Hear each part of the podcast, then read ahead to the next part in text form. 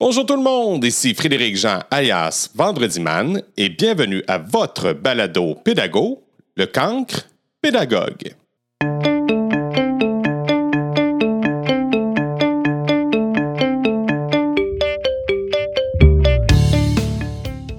Pour la douzième entrevue de la deuxième saison du Cancre Pédagogue, je m'entretiens avec un professeur de l'Université du Québec à Chicoutimi qui nous parle de la pratique éducative. Stéphane Allaire, depuis 2005, est un enseignant orienté sur la co-construction d'idées avec les étudiants.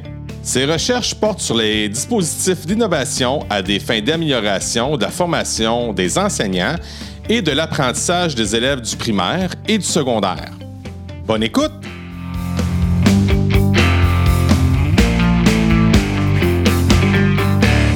Stéphane, comment vas-tu? Qu'est-ce qu'il y a d'extraordinaire aujourd'hui? Ça va très bien, merci. Euh, merci pour cette invitation que j'ai acceptée avec grand plaisir. Écoute, ce qu'il y a d'agréable euh, dans ma journée, dans ma semaine, c'est qu'on est en train, avec un collègue de Lucar, on est en train de, finaliser un nouveau bouquin qui va paraître en janvier, un livre euh, destiné à l'intention des futurs et nouveaux profs d'université. Ah Alors, euh, ce qu'on cherche à faire là-dedans, c'est un ouvrage collectif, en fait, qui implique une vingtaine de, profs d'université, de plusieurs universités du Québec, euh, différents secteurs disciplinaires. Ce n'est pas uniquement euh, l'éducation. on a des gens en ingénierie, en sciences de la santé, donc plein de domaines. Puis, dans le fond, ce qu'on veut faire là-dedans, ce qu'on a fait, c'est carrément donner accès aux coulisses de la vie professorale. Parce que, euh, tu sais, dans le fond, une carrière de, chercheur, euh, tu sais, ça s'apprend, tu sais, par le biais d'une formation. On peut apprendre aussi à devenir enseignant, mais la job de prof, tu sais, c'est bien d'autres affaires qu'enseigner puis euh, faire de la recherche. Tu sais, il y a un paquet d'autres affaires sous-jacents. Puis, dans le fond, c'est la prétention qu'on a, c'est de donner accès, dans le fond, aux aspirants à la profession universitaire euh, d'avoir accès à ces coulisses-là. On a eu bien du plaisir à, faire ça avec mon collègue euh, Frédéric Deschenaux de, de Lucar. en, fait, en fait, si je comprends bien, c'est comment, comment faire, comment enseigner à l'université? En fait, c'est euh, pas tant comment enseigner parce qu'il y a certains bouquins là, qui existent là, déjà. Euh, nous, là, c'est vraiment leur entrée là, dans toutes euh, les, dimensions implicites de la vie professorale. Tu sais, par exemple, quand tu arrives euh, à une première assemblée départementale, où là, il y a un paquet de décisions qui se prennent en collégialité, ben, il y a des pratiques qui ne sont pas écrites tu sais, dans, dans, les livres. Tu sais. Il y a des pratiques informelles qu'on apprend sur le tas. Tu sais. Il n'y a pas de livre pour ça. Puis, dans le fond, euh, nous, ce qu'on a, euh, ce qu'on a mis de l'avant, dans le fond, c'est qu'on a approché euh, des collègues, puis on leur a dit si vous aviez un ou quelques événements marquants dans votre carrière à partager, puis à réfléchir là-dessus, ce serait quoi? Qu'est-ce que vous dégageriez comme leçon? Puis si c'était à refaire, feriez-vous des choses différentes? Alors, écoute, il y a des gens là-dedans qui ont eu des, témoignages vraiment extraordinaires. Il y a même des gens euh, on disait dans notre texte d'introduction, il, y, a une forme de mise à nu là-dedans parce que les gens donnent vraiment accès aux coulisses. Ce n'est pas des affaires formalisées qu'on va retrouver dans, une convention collective ou dans des documents formels, des documents écrits. C'est vraiment des, pratiques tacites, des pratiques informelles qui sont dévoilées là-dedans. Euh, la semaine passée, euh, on était aux Journées de la relève en recherche organisé par euh, l'ACFAS et les fonds de recherche du Québec. Donc, ça, c'est un événement annuel qui a lieu depuis 7-8 euh, ans, je pense, qui est destiné aux, futurs profs d'université. Euh, fait qu'on a animé un matin causerie où on, parlait justement des coulisses de la, profession de prof d'université. On en a profité, en fait, pour présenter la table des matières de notre ouvrage.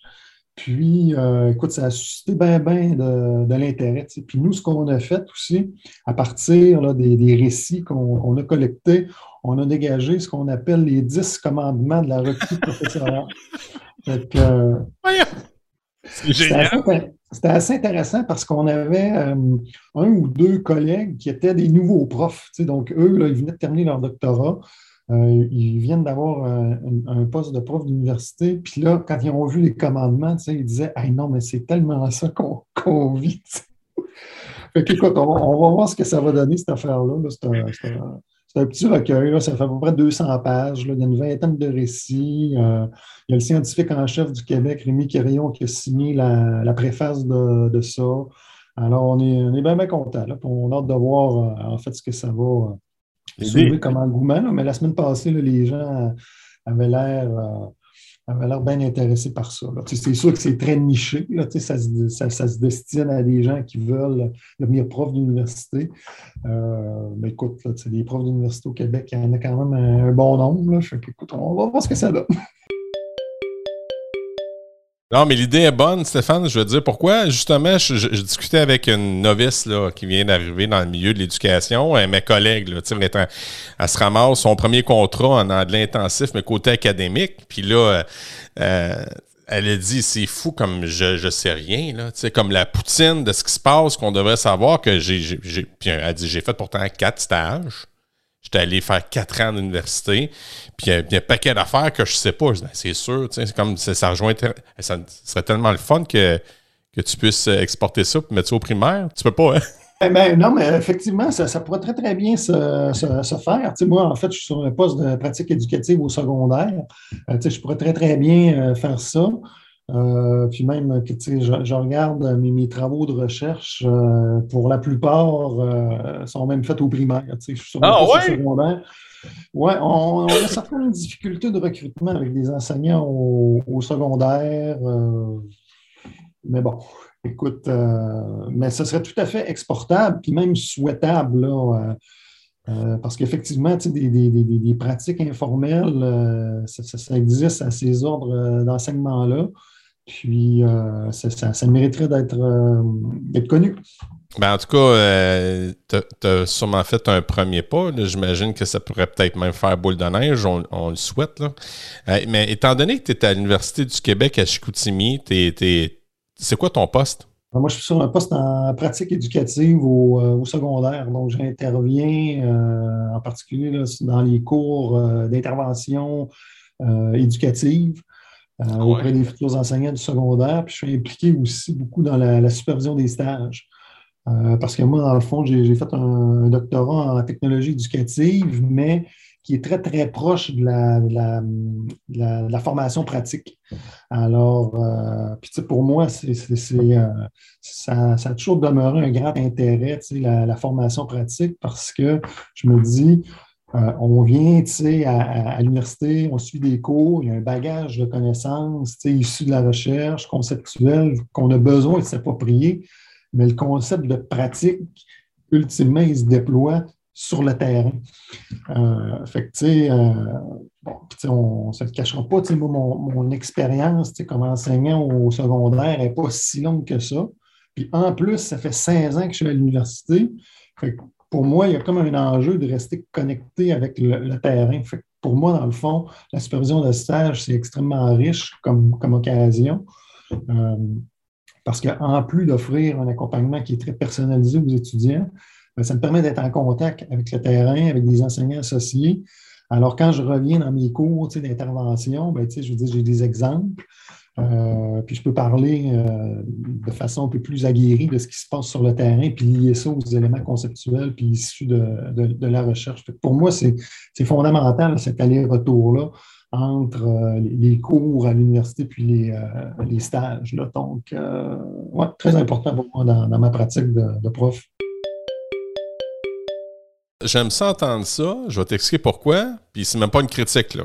C'est qu'à l'époque, quand on était à l'université à Laval, toi et moi, euh, il y avait souvent cette critique-là comme quoi euh, que les, profs à l'université, il n'y avait pas une certaine connexion, étaient un peu déconnectés de. Tu sais, la, première, première session, la première année, on, on s'en doutait pas parce que là, on vivait, on vivait la base. Mais dès lors du deuxième, troisième stage, on se rendait compte, oh, il y a une petite différence. Là, est-ce que c'est en train de se. Ce gap-là est en train de se rétrécir, Stéphane? Ben, je, pense qu'on a fait des, je pense qu'on a fait des, des pas, effectivement. Il reste des choses à faire, il reste des choses à améliorer, c'est clair. Puis, tu sais, en même temps, j'ai envie de dire, il y a une saine tension qui est nécessaire. Puis je pense que c'est un peu illusoire de penser qu'un jour, tu sais, tout ça va être arrimé. Tu sais, parce que, dans le fond, euh, les connaissances issues de la recherche, la façon dont elles sont produites, ça répond à un rationnel un peu différent des connaissances qu'un praticien génère au jour le jour dans sa pratique. C'est des niveaux de, généralité qui sont différents puis pour moi, qui sont complémentaires. Fait c'est pour ça qu'on a de la formation pratique, c'est-à-dire qu'il y a des éléments conceptuels euh, qui sont nécessaires euh, de s'approprier, euh, mais en même temps, il y a des savoirs pratiques qu'on ne peut pas apprendre à, l'université, qui s'apprennent en le faisant.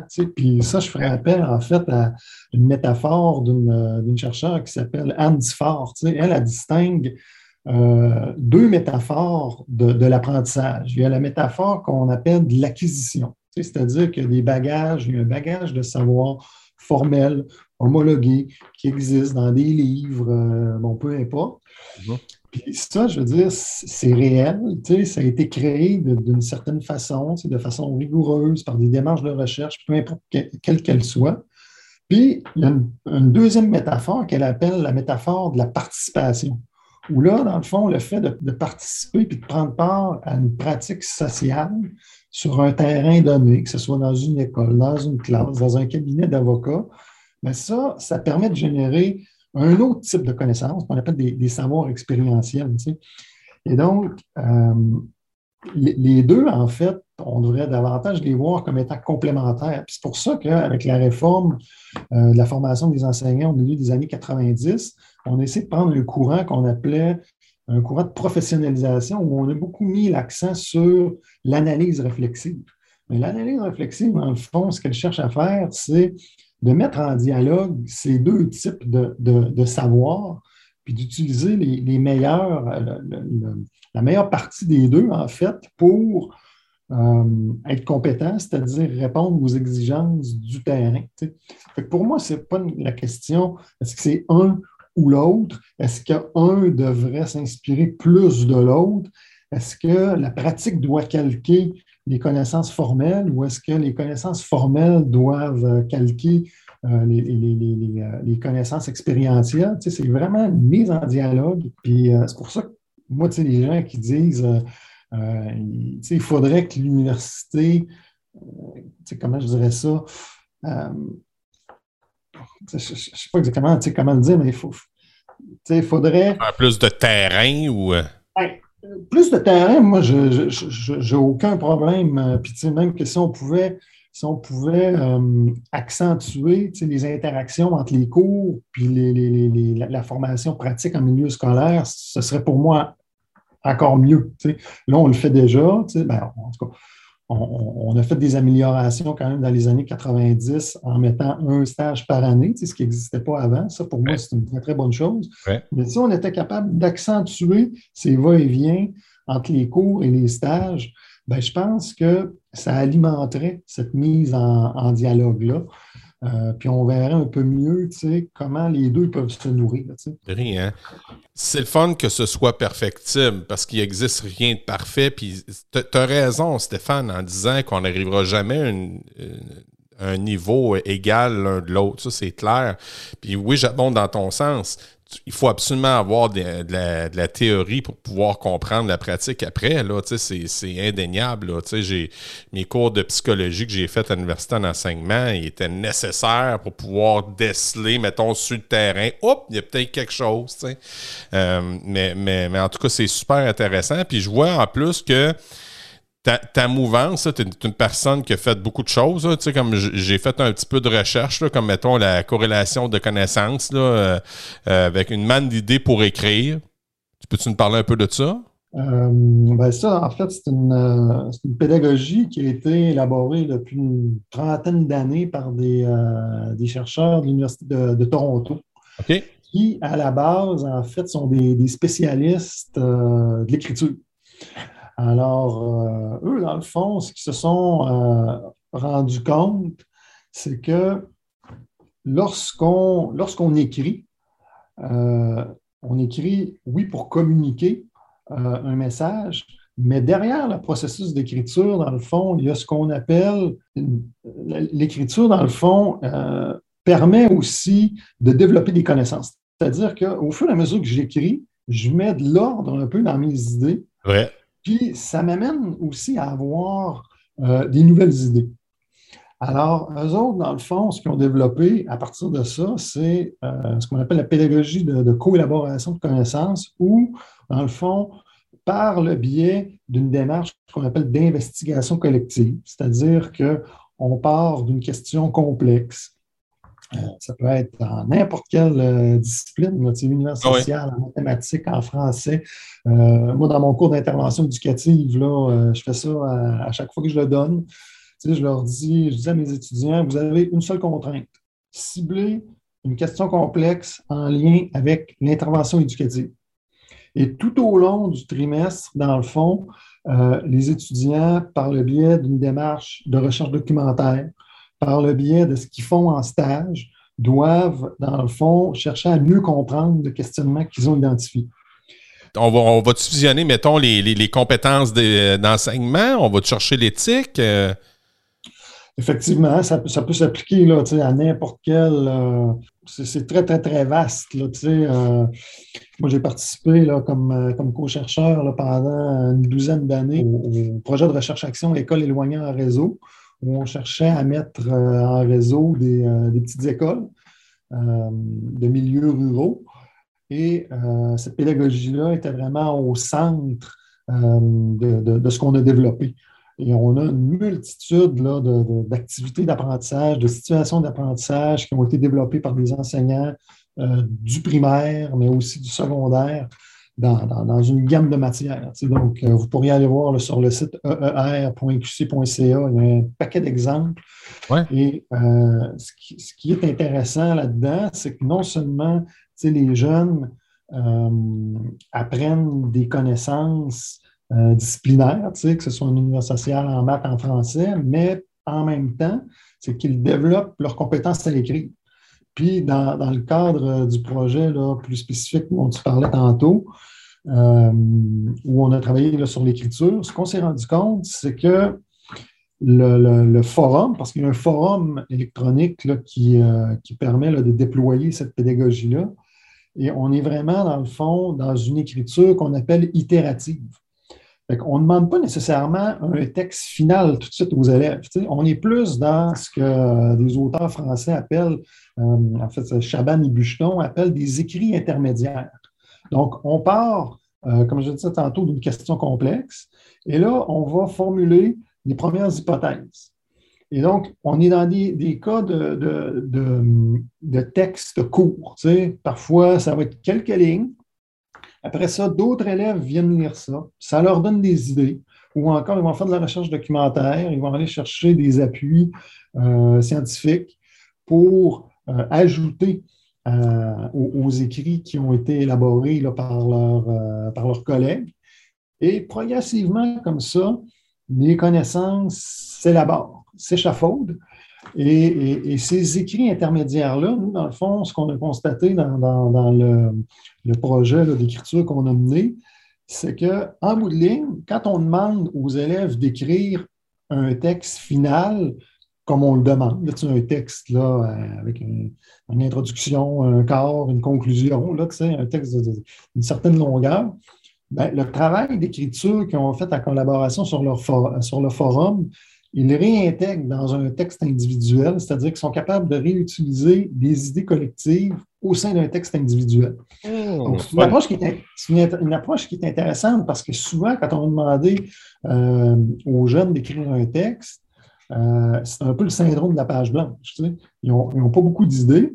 Le travail sur le forum, dans le fond, leur permet de façon itérative, de façon progressive, de, s'échanger des idées entre eux, de, de se confronter, euh, puis ce qu'on se rend compte aussi, c'est qu'au plan linguistique, le fait d'avoir un destinataire réel, qui est mes collègues de classe, ben, ça les amène à se forcer un peu plus pour corriger leurs fautes. Puis, dans certains cas, les pères aussi donnent de la rétroaction pour leur dire, ben là, écoute, là, le, message que tu viens d'écrire, on a de la difficulté à le comprendre. Fait que là, le jeune, ce qu'il se dit, c'est, ouais, OK, moi, mon idée, je veux, je veux, je veux, je veux, euh, je veux qu'elle soit comprise. Donc, l'élève a la possibilité d'aller modifier son message pour corriger ses fautes ou encore euh, préciser. Avec un facteur de motivation derrière, là? Oui, c'est ça. Fait que euh, c'est des pratiques d'écriture qui, qui, demeurent là, euh, en, émergence. Là, quoique dans, dans, le projet d'école en réseau, là, ça s'est quand même déployé dans un 35-40 centres de, services scolaires. Mais il y, a, vraiment quelque chose d'intéressant derrière ça. Puis, c'est d'avouer que l'écriture, même nous, comme scripteurs plus habiles, euh, moi, je veux dire, euh, si je me mets à écrire un texte, là, un texte de 4-5 pages, je ne le clencherai pas de A à Z dans un premier dans un premier brouillon. C'est très, très itératif, là, la rédaction. Puis, dans le fond, la pédagogie de collaboration, c'est qu'elle tient compte de cette dimension itérative de, l'écriture. Tout le monde profite de tout le monde là-dedans. Puis en plus, un facteur de motivation pour s'améliorer. Exact. Ça pourrait être tellement visible, ça, dans, dans, sur le terrain, mettons, en enseignement au primaire avec les jeunes pour faire de l'écriture. Puis nous, nous, ce qu'on a constaté dans les travaux qu'on a menés aussi, c'est que ça permet une démocratisation de, la parole. Je veux dire, tu enseignes au primaire, tu, tu, dois constater euh, plus que bien du monde. Tu sais, quand tu es en interaction dans ta classe avec les jeunes, puis on le voit au secondaire, moi je le vois aussi avec les, étudiants au bac, ben, souvent c'est tout le temps, là, tu as 10-15% des élèves ou des étudiants qui vont répondre à tes questions. C'est pas mal tout le temps les mêmes. Là, Parfois, tu en as un nouveau qui vient intervenir. Mais avec un dispositif comme ça, dans le fond, euh, c'est parce qu'on là, on est dans avec un dispositif asynchrone. Donc, ce n'est pas nécessairement tout le monde qui participe en même temps, mais chacun a une imputabilité de contribuer au discours de groupe. Alors, euh, c'est très, très facilitant en, ce sens-là. Puis ce qu'on a remarqué, c'est qu'en particulier au niveau du temps de parole chez les petits garçons, ça les amène vraiment là, à s'exprimer davantage. Puis s'ils s'expriment davantage, bien, ils pratiquent leur écriture. Puis en pratiquant l'écriture, ben, on peut penser que ça les aide à, s'améliorer. Euh, tu viens tellement de me réveiller avec une idée de concept que j'ai. J'ai euh, sur Teams, on a le Country of the Week. C'est un de mes amis qui a ça. Puis moi, je suis en anglais, je suis la partie anglaise. Puis là, les, les, euh, les jeunes, à fond, doivent écouter les vidéos. Puis bâtir de quoi par rapport ça. Ça peut être des questions, ça peut être des textes, peu importe. Puis je suis arrivé cette semaine avec l'idée de, faire des comme des booktubes, mais c'est comme un vidéo, un vidéo, vidéocast. Là. Fait que les jeunes écoutent les vidéos, puis ils commentent la vidéo mais je devrais ouvrir le chat pour qu'ils puissent écrire des informations qui les a frappés. Comme ça, les jeunes peuvent voir. ah oui, moi aussi. là, on, fait de la construction de savoir. C'est, c'est génial. Ton, euh, ça m'amène une belle idée. Merci. Et puis, tu vois, je lisais ce matin, je faisais ma veille. Euh, je mettais à jour un peu ma veille scientifique, là, puis je lisais un nouveau euh, texte là, qui, qui vient de paraître c'est un nouvel article scientifique rédigé par euh, Sylvie Marcotte, Pascal Lefrançois. Je pense que c'est des gens de, l'Université de Montréal. Oui, Pascal Lefrançois, oui. Tu vois, le, texte s'intitule Quelle stratégie pédagogique participe au développement de la compétence scripturale? Analyse secondaire d'une enquête à grande échelle. Et euh, bon, c'est des, élèves, dans le fond, qui sont du secondaire. Euh, ici, on parle plus du primaire, mais c'est quand même intéressant parce que dans le fond, un des résultats qui ressort, puis là, je te, lis une partie de le résumé, c'est aucune stratégie pédagogique ne prédit avec un haut degré de confiance l'écriture de textes de meilleure qualité par les élèves, mais faire écrire beaucoup les élèves pourrait être lié à de meilleures performances. dans le fond, D'où l'importance, j'ai envie de dire, de trouver des façons de démocratiser le temps de parole puis le temps d'écriture.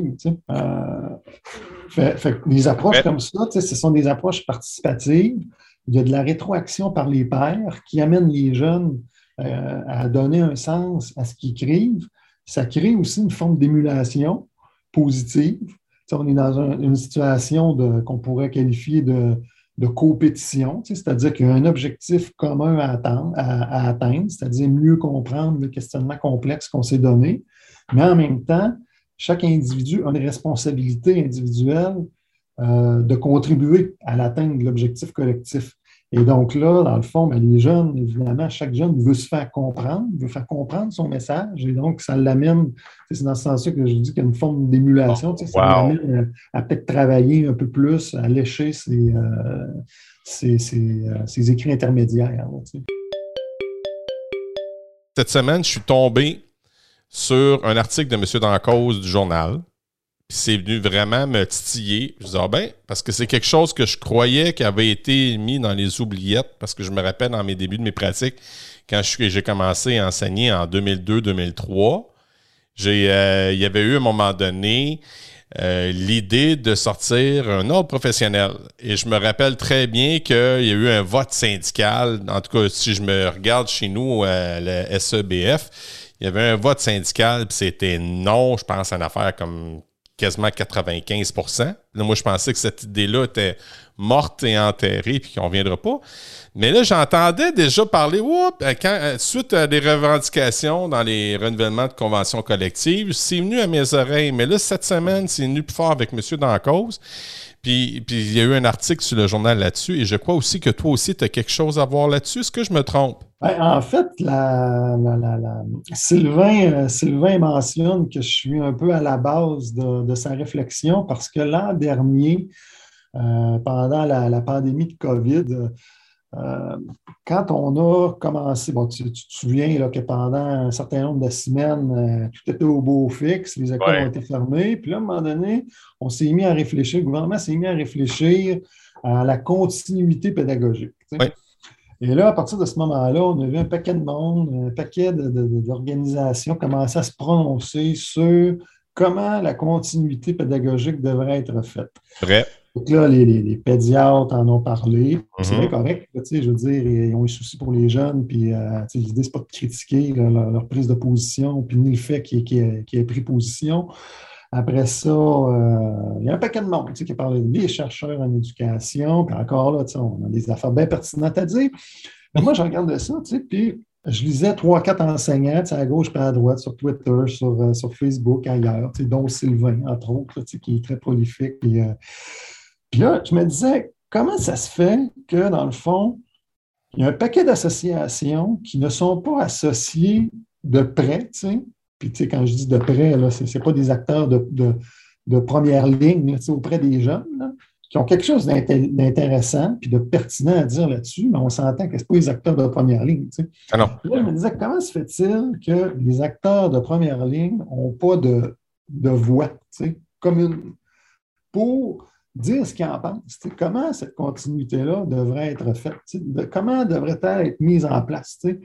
oui, comme je disais, tu as deux, trois enseignants qui, proposent des idées, des idées très bonnes par ailleurs, mais il n'y a pas de voix collective. Puis là, j'avais terminé mon texte en disant, ben, coudons, est-ce que les enseignants sont condamnés à, se faire prendre la voix qui, à mon sens, mériterait d'avoir par d'autres?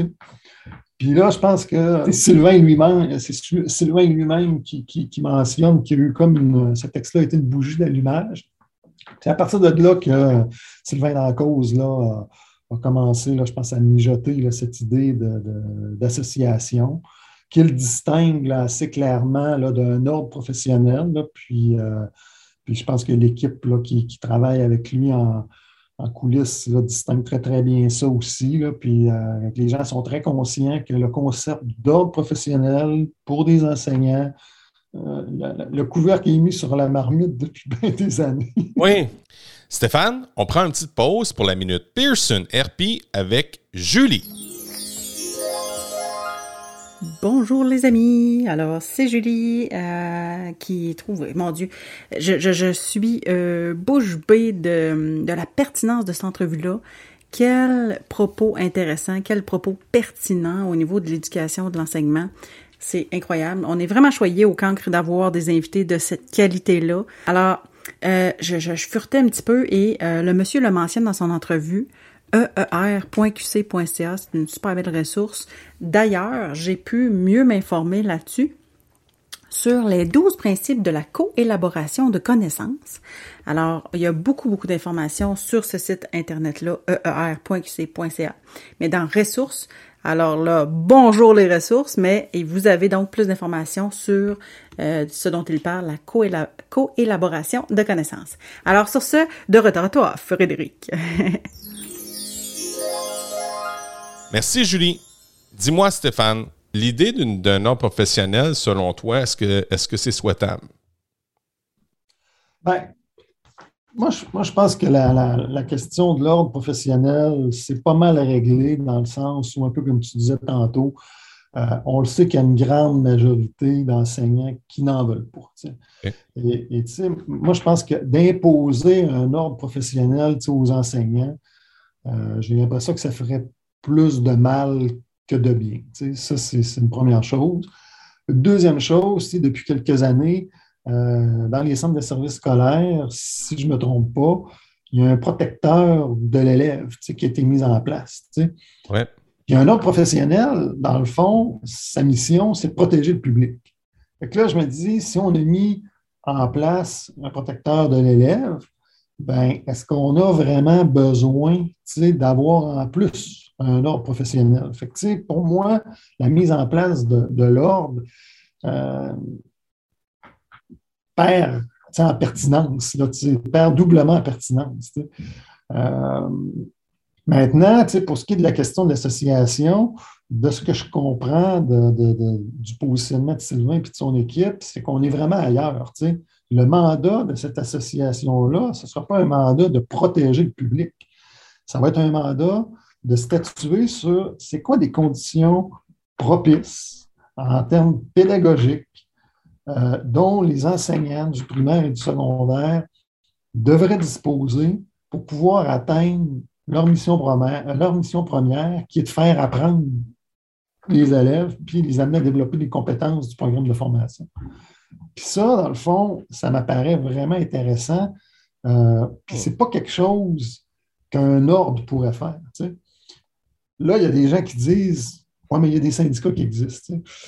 Donc là, la distinction qu'ils font entre l'association et le syndicat, c'est qu'un syndicat, dans le fond, ça statue sur des conditions de travail, des conditions salariales, euh, régime de retraite. Euh, bon, tu, connais mieux les éléments que, moi qui, vous concernent. Mm-hmm. Et donc, euh, il y a une relation de complémentarité pour eux entre, ben, de, ce que je comprends en fait de leur discours, entre une association puis un syndicat. Puis, je veux dire, sauf erreur, les syndicats, rarement ils vont parler de pédagogie puis de conditions pédagogiques. Euh, fait que moi, je pense que c'est un autre argument en faveur de la création d'une association. Euh, il y a des gens qui vont dire, puis je le lisais d'ailleurs cette semaine sur ma page euh, Facebook quand j'ai relayé l'article de, de, Sylvain et son équipe, il y en a qui disaient il y a des associations disciplinaires. Association des enseignants de français, l'univers social, euh, des groupes en maths. Le positionnement m'apparaît différent du fait que dans ces associations-là, souvent ce qu'on voit, c'est un colloque annuel. Fait qu'on est plus dans une dynamique de formation continue, ce qui est très, très bien. Euh, puis ces associations disciplinaires-là, pour moi, doivent continuer d'exister. Euh, mais elle ne statue pas nécessairement formellement sur ce serait quoi les bonnes conditions pédagogiques. Euh, puis ils n'ont pas un rôle de représentation comme tel de cet ordre-là auprès du gouvernement, par exemple. Puis, l'autre chose que j'ajouterais par rapport aux, associations disciplinaires, c'est que souvent, elles sont co-gérées entre des praticiens des écoles, des milieux scolaires, puis des chercheurs moi, pour moi, l'ordre, pas, l'ordre, l'association que, Sylvain Lancause puis son groupe veulent créer, ce que j'en comprends, c'est que ce serait vraiment géré essentiellement, puis en grande, grande majorité, par des enseignants. Puis ça, pour moi, c'est vraiment fondamental parce que, dans le fond, on parle beaucoup de valorisation de la profession euh, ben euh, depuis quelques années, mais particulièrement ces temps-ci avec la pénurie. Puis moi, ce que je trouve extrêmement noble dans, cette idée d'association-là, c'est que dans le fond, la valorisation, ça commence par se reconnaître soi-même. je me dis, si un groupe d'enseignants euh, décide de mettre ça en place, puis que c'est essentiellement autogéré par eux, ben, je me dis, c'est la plus belle marque de reconnaissance qu'on peut se donner. Puis il y a là pour moi vraiment une autodétermination qui, qui, qui, qui est vraiment superbe. Ça ne veut pas dire qu'il n'y aura peut-être pas quelques autres acteurs, des gens de, de, de, l'université qui pourraient, par exemple, avoir un rôle d'observateur ou euh, mm-hmm. peu, importe, ou des gens d'autres secteurs d'activité. Mais ce que je trouve vraiment intéressant dans leur idée, c'est qu'ils veulent vraiment que ce soit géré essentiellement par des enseignants du primaire et du secondaire. Puis ça, je me dis, ça va vraiment donner, il y a un potentiel pour donner une voix forte, puis une voix collective aux enseignants de ces deux ordres, euh, de ces deux ordres-là. Hum, parce qu'on a fort besoin d'être reconnu, écouté, vu et entendu. Moi, j'appelle ça le rêve de tout enseignant. C'est mon acronyme. Je, trouve ça, euh, je trouve ça très pertinent. Puis même si ça se transfère même avec nos élèves, c'est la même chose. Là, Mais là, quand on parle de valorisation de l'enseignement, on y a goûté là, pendant le renouvellement des conventions collectives. Puis pas à peu près. Puis c'est la raison même du camp pédagogue quoi, qui a été créé, parce que quand j'ai décidé de faire ça, c'est que je, suivais ma quatrième renouvellement de convention collective, puis j'étais tanné de vivre cette poutine-là, puis de revivre, dans le fond, l'expérience désagréable de ça. Puis j'ai décidé de faire de quoi de positif. C'est comme ça que le camp a été créé. Là. Puis, tu sais, ça, c'est ça qui est cool, c'est ça qui est le fun. Puis les gens, les gens apprécient. J'ai des, j'ai du monde qui m'écoute, j'ai des retours là-dessus, je trouve ça le fun. Puis je trouve ça pertinent qu'on parle de ça, de cette association-là, pour juste pour éclaircir, parce que les gens, incluant moi-même, avons tendance à dire Bon, ça, c'est un nom professionnel. Non, non, non, non, non, c'est pas un nom professionnel, on est ailleurs. Fait c'est comme s'il y avait une troisième boîte, une troisième option, puis je la, comprends bien. Merci de l'éclaircissement, c'est vraiment génial. Pour toi, Stéphane, l'éducation, c'est? Écoute, l'éducation pour moi, c'est euh, un peu comme disait Nelson Mandela, c'est euh, un des moyens, sinon le moyen le plus puissant euh, pour changer le monde. Donc, pour moi, c'est rien de moins que, que ça. Tu as bien raison, tu as bien raison. ton plus grand succès, c'est quoi? Mon plus grand succès. Dans, dans mon travail de, de, de prof d'université. Oui, donc? je pense que c'est définitivement le, le, projet de recherche-action euh, École en réseau, euh, auquel j'ai participé pendant une quinzaine d'années comme, co-chercheur, euh, qui a été mis en place au début des années 2000 par une volonté politique un sous-ministre adjoint, Robert Bisaillon, qui, à l'époque, avait demandé au CIFRIO si le numérique ne pouvait pas jouer un rôle euh, pour euh, rien de moins que sauver les petites écoles, oh. Parce que, euh, en fait, comme, on, le sait, hein, la présence d'une école dans une, dans une localité, c'est fondamental à la survie d'une localité. Sinon, s'il n'y a pas d'école dans une localité, c'est pas très, très attractif pour des, parents, pour des familles. Et donc, euh, à cette époque-là, il y avait toute la question de la fermeture de, plusieurs petites écoles parce qu'il euh, y avait un nombre insuffisant d'élèves. Et la, question, en fait, c'est ce qui a été posé par euh, M. Bisaillon à l'époque, qui était vraiment une question qui était en lien avec notre occupation du, territoire. Hein, parce qu'au Québec, on a un grand territoire, puis il y a plusieurs années, en fait, on a décidé qu'on voulait l'occuper pour différentes raisons. Et euh, il y a plein de communautés qui se sont développées. Euh, mais en même temps, il y a tout un mouvement de concentration vers les centres urbains qu'on a vu s'opérer au fil des, années. ce qui n'enlève pas la pertinence de garder ces, petites localités bien, bien actives. Et donc, le CIFRIO, en fait, euh, s'est tourné vers euh, une équipe de recherche. Moi, à l'époque, j'étais au doctorat à l'Université Laval avec ma, directrice de thèse, Thérèse Laferrière, qui, euh, qui, est, qui a été et qui demeure une grande inspiration pour moi. Thérèse a été chercheur principal dans, ce projet-là. avec Alain Breleux aussi, qui est prof à l'Université McGill. Et moi, un peu plus tard, quand j'ai eu mon poste de prof ici à l'UCAC. Je suis devenu co-chercheur en bonne et forme. Euh, pendant mon doctorat, j'étais assistant de recherche dans, ce projet-là.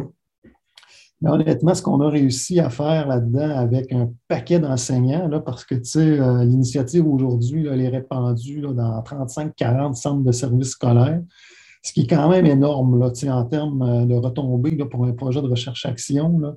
C'est pas mal du jamais vu au Québec. Euh, puis ce qu'on a déployé là-dedans, c'est vraiment un vaste projet de, ce qu'on pourrait appeler une recherche participative. C'est-à-dire qu'on s'est inspiré à l'époque euh, des, meilleures connaissances qui existaient au niveau de la recherche euh, pour co-créer avec les enseignants un dispositif qu'on a appelé socio-numérique qui permettait en fait d'enrichir l'environnement d'apprentissage de ces petites écoles-là. Alors, euh, tu sais, ce qu'il faut savoir, c'est que dans ces petites écoles-là, tu sais, souvent, euh, il y a très, très peu d'élèves. Puis, dans le fond, les élèves font pas mal tout leur cheminement en contact avec les mêmes jeunes. Tu sais. Mm-hmm. Il y a la question de la diversité des interactions sociales qui se pose. Et ce qu'on a développé, dans le fond, collectivement, dans le cadre de, ce vaste projet-là, c'est un dispositif qu'on appelle de mise en réseau, où, à l'aide du numérique, euh, en fait, on s'est servi du numérique pour établir des ponts entre euh, des, écoles de régions différentes, puis même de pays différents. au fil des années, là, on, a, déployé ce modèle de mise en réseau-là à l'international. Et euh, ce qu'on a fait avec euh, des enseignants du primaire et du secondaire, c'est créer carrément ce dispositif qui permet aujourd'hui à une classe située en Abitibi de collaborer par le biais du numérique, visioconférence, outils d'écriture collaboratif, avec des classes de partout ailleurs au Québec, mais ça peut être au Canada, euh, ça peut être dans l'Europe francophone, euh, ça peut être dans des pays qui parlent d'autres langues. donc, on voit vraiment que le numérique permet d'abolir les frontières. Et parfois, on a tendance à dire que le numérique isole les gens. mais nous, dans le fond, ce qu'on a fait, c'est qu'on a utilisé le potentiel social du numérique pour créer des ponts entre les individus. Et ça, quand on regarde la, mise à l'échelle, c'est-à-dire l'ampleur que ce projet-là a pris au fil des années, c'est définitivement une réussite. Euh, c'est presque assuré que je ne revivrai jamais ça dans, ma carrière de, prof. Écoute, au début des années 2000, on a commencé, là, euh, on avait trois sites. on avait trois, euh, à l'époque, c'était encore des commissions scolaires. On avait trois commissions scolaires. Deux ans plus tard, on a passé à une dizaine, si ma mémoire est bonne. Après ça, on a monté à, 15-20. Puis aujourd'hui, bon, euh, le volet recherche est terminé depuis 4-5 euh, ans déjà, mais l'initiative euh, continue, est très, très vivante, c'est renouvelé aussi. puis, comme je disais tantôt, elle est présente dans 35-40 centres de services scolaires. Il y a tout un dispositif là, de d'accompagnement euh, des enseignants qui est disponible. Donc, une espèce de, moi j'appelle ça une ligne Batman, là, de, de, 8 à 4 à chaque jour. Les enseignants peuvent se brancher en visio, demander des conseils techniques, de l'accompagnement pédagogique. Donc, c'est un gros, gros euh, dispositif. Puis, dans, dans, puis je termine là-dessus. dans le contexte de ce projet-là, je dirais qu'une de mes belles, euh, une de mes belles réussites, puis un de mes beaux accomplissements, ça a été euh, d'élaborer un guide pédagogique euh, en collaboration avec euh, un groupe d'enseignants chevronnés dans ce dispositif de mise en réseau. Donc, pendant un an, dans le fond, on se faisait des séances de travail. Puis, tu sais, quand je disais en début de, rencontre, l'importance de la co-fertilisation des savoirs d'expérience puis des savoirs issus de la recherche, ben, on, discutait de ça. Euh, moi, j'avais mes principes qui étaient issus, par exemple, du modèle de co-élaboration de connaissances. Puis là, je leur disais, vous, comment vous avez vécu ça? Comment ça se déploie sur le terrain? Y a-t-il des bémols qu'on doit apporter? Euh, comment ça se concrétise euh, de façon plus précise?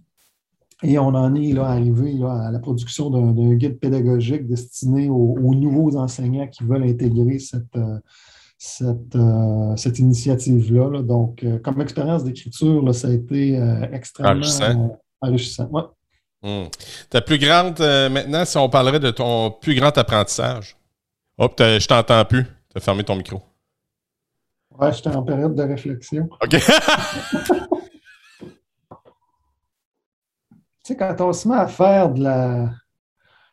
Tu sais, quand on se met à, faire une maîtrise, puis un doctorat, on, a une idée de la recherche, qui peut parfois être très, très linéaire.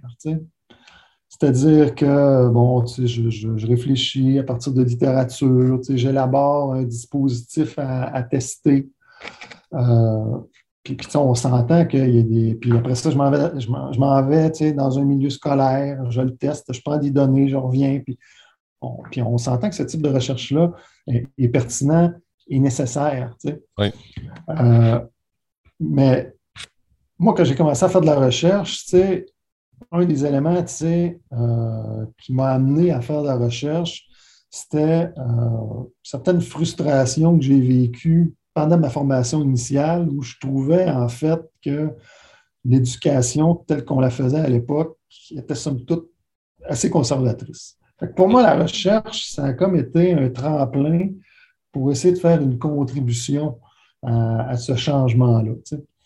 Euh, puis, je suis arrivé en recherche avec une idée, tu sais, je dirais un peu naïve, tu sais, à savoir, un peu naïve de la recherche, à savoir, on pense un dispositif, puis parce qu'on pense dans un contexte de recherche, il va nécessairement avoir une viabilité pratique sur le terrain. Et, en recherche participative, quand on se met à travailler avec euh, des enseignants, des conseillers pédagogiques, euh, des directions d'école dans, certains cas, ben, je veux dire, tu sais très bien, hein, la, réalité du terrain, elle, est très, très mouvante. Il y a une fluidité, il y a des choses qui changent rapidement. Puis, euh, dans le fond, un des grands apprentissages, c'était de dire la recherche doit être capable de tenir compte de cette mouvance-là. Et c'est pour ça que je, suis très, très content d'être tombé dans une équipe de recherche à l'époque qui préconisait ces modes de, collaboration-là. Parce qu'en recherche participative, on est beaucoup centré là-dessus. On a une préoccupation de chercheurs, mais dès l'amorce de la conception du projet, on, a euh, le souci d'impliquer les praticiens. Et ça, ce n'était pas évident pour moi quand j'ai commencé ma, formation en recherche. Euh, ça a été vraiment un, apprentissage fondamental pour moi dans, ma carrière de recherche. Puis ce que je trouve intéressant là-dedans, c'est euh, quand on est dans un, quand on est dans une dynamique de cet ordre-là, les, praticiens voient davantage la viabilité de la recherche, mais aussi c'est que les, chercheurs, euh, le contact qu'ils ont avec les praticiens, c'est que ça devient très, très enrichissant aussi. Ah oui. Fait que, tu sais, la recherche, tu sais, c'est pas juste de dire, tu sais, on, entend souvent parler, tu sais, on entend parfois dire, ah, les praticiens n'utilisent pas suffisamment les connaissances issues de la recherche, tu sais. Mais tu sais, j'ai envie de dire, euh, si on fait le corollaire, est-ce que les chercheurs s'inspirent suffisamment, puis est-ce qu'ils considèrent suffisamment les savoirs d'expérience des enseignants? moi, je trouve que les approches de recherche participative, ce n'est pas une panacée en soi. Je veux dire, ça ne répond pas à, euh, tous les, mots euh, du monde de l'éducation. Mais un des avantages très, très, très, très certains de, ces approches-là, c'est qu'ils permettent de concevoir, de co-concevoir des dispositifs qui sont viables pour la pratique, tout en générant des connaissances issues de la, de la, recherche. Donc, on poursuit une double vocation là-dedans. Et ça, pour moi, quand je suis entré en, recherche, c'était tout, à fait, euh, tout à fait nouveau. Ensuite, euh, ça, c'est la question que, les personnes aiment le moins que je pose, mais je la pose d'emblée. Euh, écoute, dis-moi donc un livre que toute personne devrait lire, Stéphane. OK. Ouais, donc un livre qui, qui mériterait d'être lu par bien des gens. Ben, oui, c'est un, livre qui, date de quand même un certain nombre d'années, milieu des années 80, si mon souvenir est bon. Euh, en fait, qui est un livre des deux chercheurs euh, à la base du modèle de collaboration dont je parlais tout à l'heure. Euh, Karl Bereter et Marlène Scardamalia, un livre sur l'expertise qui s'appelle Surpassing Ourselves. Et ce qui est intéressant là-dedans, puis je, pense qu'il y a quelque chose de porteur euh, dans ce livre-là pour réinventer ou, en tout cas réinventer, c'est peut-être fort, là, mais pour nous, pour nous permettre collectivement d'améliorer euh, notre système d'éducation. Euh, ils expliquent aux autres c'est deux modèles d'expertise. Ce qu'ils vont nous dire, dans le fond, c'est souvent, on va concevoir l'expert comme étant quelqu'un qui a un grand bagage de connaissances, puis ce qu'il est capable de faire, comme, puis, puis, ce qu'il dispose comme habileté, c'est que c'est des habiletés puis des compétences qui vont être. Il les a tellement faites que ça devient facile pour lui, les exercer. Comprends-tu? on a souvent cette image de l'expert qui maîtrise pleinement son affaire, puis ça, roule. Eux, en fait, ils vont appeler ça un expert non créatif. C'est quelqu'un qui va faire le travail, il va très, très bien le faire. En contrepartie, il parle d'un autre niveau d'expertise, en fait, qui est l'expert créatif, qui, lui, dans le fond, il va avoir quand même le bagage de connaissances, il va être capable, il va avoir une forme de, procéduralisation d'habileté, c'est-à-dire qu'il va connaître des choses, puis il va pouvoir les mettre en pratique très aisément, de façon très fluide. Mais ce qui va caractériser, en plus, l'expert créatif, c'est qu'il va chercher à distinguer ce qu'il maîtrise déjà bien, puis il va travailler dans sa zone d'inconfort. Il va chercher à repousser, en fait, ce qu'il comprend puis ce qu'il est capable de faire. Et, ça, pour moi, ça me, ça, me parle beaucoup, ce, concept d'expert créatif-là, parce que, en fait, ce qui nous amène euh, comme individu, c'est essayer de, sortir de notre zone de confort et à se dire, bon, ben, OK, ouais, moi, je veux dire, je donne des cours, par exemple, ici à l'université, toi, en donnes au primaire. Puis, tu sais, jusqu'à un certain point, on réussit bien, tu sais. Euh, mais est-ce qu'on pourrait, tu sais, faire plus, tu sais, puis faire en sorte qu'on ait peut-être davantage d'élèves puis d'étudiants qui réussissent, qui mm. réussissent mieux, qui développent des, des, des connaissances plus profondes, tu sais ce qu'ils disent, dans le fond, c'est qu'il y a toujours une marge de manœuvre pour améliorer les choses. Et l'expert ah ben. créatif, lui, il va, il, va, il va se situer dans cette zone-là euh, qui le distingue, en fait, de l'expert non créatif. encore là, ce n'est pas de dire euh, on est uniquement expert créatif. ça, prend, ça, prend aussi des éléments de l'expertise non créative, si je reprends leur propos. Mais en fait, ce qui nous amène, moi, la réflexion, c'est collectivement, puis là, je dis collectivement parce qu'eux, dans leur livre, euh, ils disent aussi que l'expertise, on a tendance à ramener ça à des individus. Mais l'expertise aussi, c'est une communauté de gens qui vont travailler ensemble. Puis en travaillant ensemble, ben, ça, facilite le fait de travailler justement à l'extérieur un peu de, notre zone de confort. Hmm. Alors, euh, moi, je trouve ça très, très intéressant. Puis ça m'amène à me dire, dans nos, organisations, est-ce qu'on a suffisamment de moments, est-ce qu'on a suffisamment de lieux pour réfléchir collectivement à des nouvelles façons de faire? Euh, puis la réponse courte, euh, malheureusement, c'est non. C'est non. Tu as tout à fait raison, mais c'est super intéressant. En tout cas, tu me donnes envie d'aller plus loin dans ce livre-là. Ta matière préférée quand tu étais à l'école, c'est quoi? Moi, euh, j'aimais beaucoup le français. Et euh, écoute, moi, c'est vraiment intéressant que tu, euh, me poses cette question-là parce qu'il y a quelques années, j'avais été invité dans une école pour parler du, métier de chercheur à des jeunes du, du primaire. Ah oui? Puis on me demandait, dans le fond, d'où venait à la base, un certain intérêt euh, par rapport à ça. Puis évidemment, à l'époque, j'avais aucune idée que euh, même c'était quoi un chercheur, puis encore moins que, j'allais en devenir un. Euh, mais ce que j'expliquais aux jeunes, c'est quand même, quand on devient chercheur, ben, nécessairement, l'écriture, c'est une compétence qui est, importante à, importante à maîtriser.